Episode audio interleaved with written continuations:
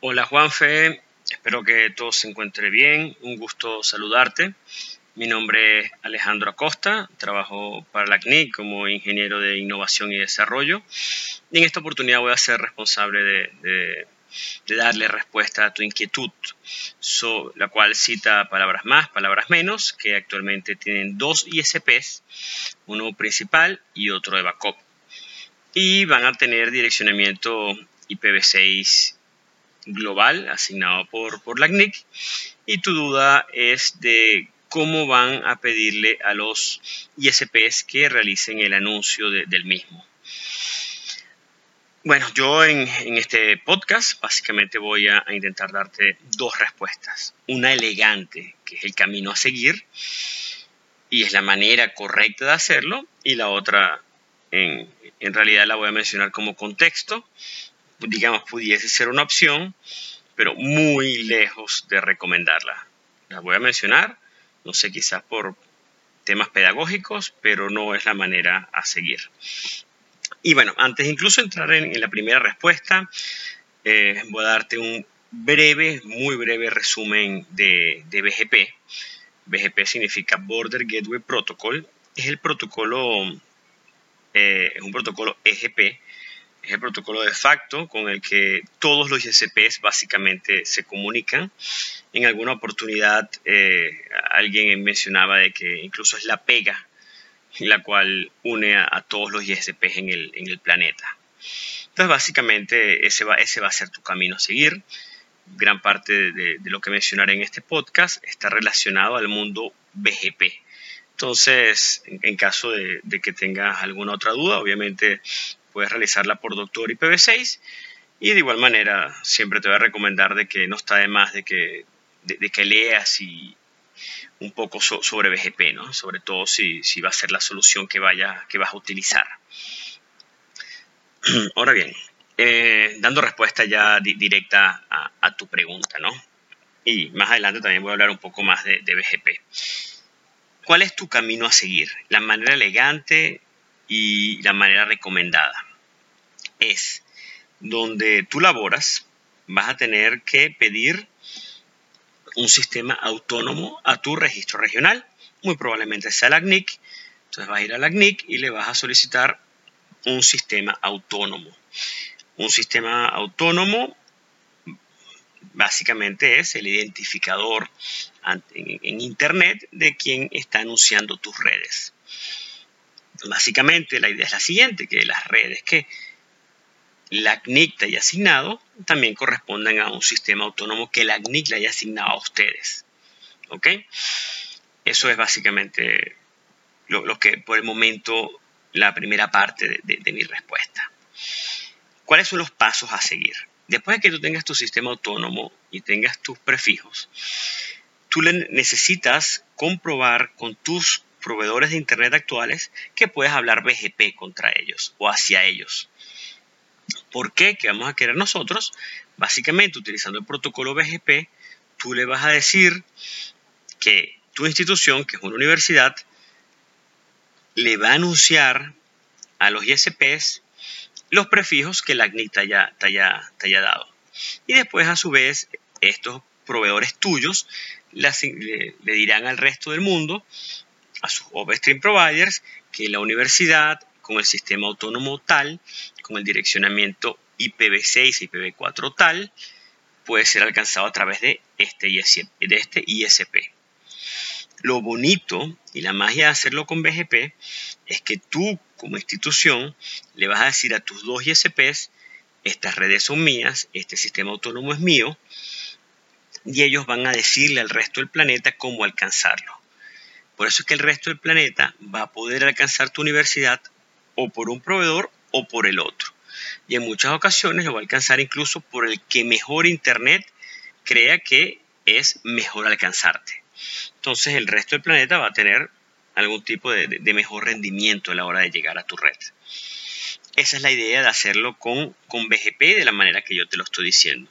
Es decir, tienes un sentido de redundancia muy alto porque si se te cae un ISP, el otro ISP va a conocer, va a seguir conociendo los prefijos tuyos. y el resto de Internet va a conocerlo gracias a que este ISP va a estar levantado. Y si estás utilizando direccionamiento IP, tanto IPv4 y IPv6 asignado por la CNIC, el resto del mundo va a poder siempre alcanzarte, a excepción de que se te caigan los dos ISPs, que vamos a asumir de que las probabilidades son bastante chicas. Habiendo dicho esto, ¿qué otros pasos debes tú eh, seguir? Después de haberte asegurado que puedes hablar BGP hacia tus proveedores, tienes que asegurarte de que ellos permitan en sus filtros tus redes.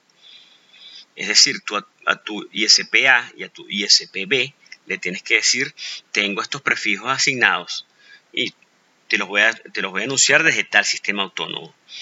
Los filtros que ellos tengan configurados, ellos deberían y van a tener que permitir tus nuevas redes. ¿ok? Tu proveedor debe corroborar que realmente esos prefijos son de ustedes. Ellos deberían ir al, probablemente al sistema de juicio de la CNIC y verificar que estos, esos prefijos realmente son propiedad de ustedes. Eso es muy, muy importante, o por lo menos fueron asignados a ustedes. ¿Por qué ellos deberían hacer esto? Básicamente por mantener un una integridad en, las tablas de enrutamiento en Internet. Y este, después de que ellos tengan los filtros habilitados, en ese momento ya puede ser un buen, momento para que ustedes como universidad configuren las sesiones BGP hacia cada uno de los proveedores, anunciando las redes asignadas a ustedes con el sistema autónomo asignado a ustedes. En caso de que ellos hayan permitido los filtros y las sesiones BGP eh, levantaron correctamente y ellos a su, a su vez, a su upstream provider también le pudieron haber dicho, tengo un cliente que va a anunciar tales redes desde tal sistema autónomo, los upstream providers también debieron haber permitido esos filtros. Cuando todo eso ocurra, eh, ya tú estás listo para, para, para, ser visto desde Internet a través de ambos proveedores. Ahora bien, entiendo que tienes uno principal y tienes uno de backup. No te preocupes, con BGP y con una ingeniería de tráfico correcta, puedes lograr mantener un proveedor principal y otro de backup por las razones que sean. Digamos que quizás el ISP A te da mejor precio, más ancho de banda, cualquier cosa, es más confiable, lo que tú quieras. Y el proveedor B no, sencillamente nada más lo quieres utilizar cuando el A se caiga. Hay muchas maneras de hacer eso. De hecho, hay tantas maneras que me las voy a ahorrar porque lo que diga también puede, puede traer discusiones a favor o en contra de mis comentarios. También va a depender a, gusto del consumidor, etc. Y también hay maneras elegantes y, no tan elegantes de, lograrlo. ¿no? Eh, voy a mencionar una, muy probablemente una solución no muy elegante de lograrlo, es mm, hacerlo con prepends Básicamente prepends es una técnica que, donde tú puedes alejar eh, o de alguna manera acercas, porque si alejas por uno acercarías por el otro ISP, las rutas que tú aprendas de ellos y también las rutas que tú anuncies hacia ellos, los prefijos que tú anuncies. Entonces, bueno, puede ser una técnica sencilla, buena y soportable eh, para lograr el concepto de un proveedor principal y, otro de backup. ¿no? De igual manera, eh, podemos hablar de eso en otra oportunidad. Eh, es una técnica que solamente te, la menciono. ¿no? Y bueno, quería mencionar de manera muy breve la otra solución que, tú pudieses tener, pero en, mayúscula y enfáticamente te digo que, no es la manera correcta y elegante a seguir, que sería la siguiente. Supongamos que la CNIC te anuncia, te, asigna algunos prefijos, cual, cualquiera B4 o B6, tú le puedes pedir a tus ISPs que ellos anuncien esos prefijos. Eh, no puedo ni creer que lo esté mencionando, pero eh, es algo que existe, es una posibilidad, pero obviamente no, no es la manera correcta y te hay muchísimas razones. Vas primero, vas a depender mucho más de tus proveedores, lo que ellos hagan. Segundo, el, tema de redundancia también se, puede ver mermado por el simple hecho de que si alguno de tus dos proveedores cae, digamos la última milla entre tu sede y el proveedor cae, lamentablemente tu proveedor va a seguir anunciando esa red hacia Internet y básicamente lo que va a traer es una, ruptura de tráfico hacia tu destino. Va a llegar al ISP, pero lógicamente no va a poder llegar a ti. Eh, el día de mañana, si, si quieres algo, hacer un tipo de distribución de, de, carga, alguna ingeniería de tráfico con más detalle, obviamente no lo vas a poder hacer, vas a depender siempre de, tu, de tus proveedores. Eh, en, líneas generales no es la manera correcta a, seguir. Eh, las pocas, muy pocas oportunidades que yo he visto que alguien ha hecho esto realmente no, dura mucho con este escenario porque a la, larga son más los dolores de cabeza que trae que, las soluciones, ¿no? Entonces, por favor, no, lo hagas. En realidad, lo, lo menciono quizás para darle un poco más de contexto a la respuesta, pero no es la manera correcta a seguir. Y por último, y, ya para cerrar este podcast, quería recordar lo que es RPKI. RPKI significa Resource Public Key Infrastructure. Básicamente es un, mecanismo muy sencillo. Entrarías a una página web y en una página web lo que, lo que vas a hacer es decirle que tus prefijos van a ser anunciados por tal sistema autónomo.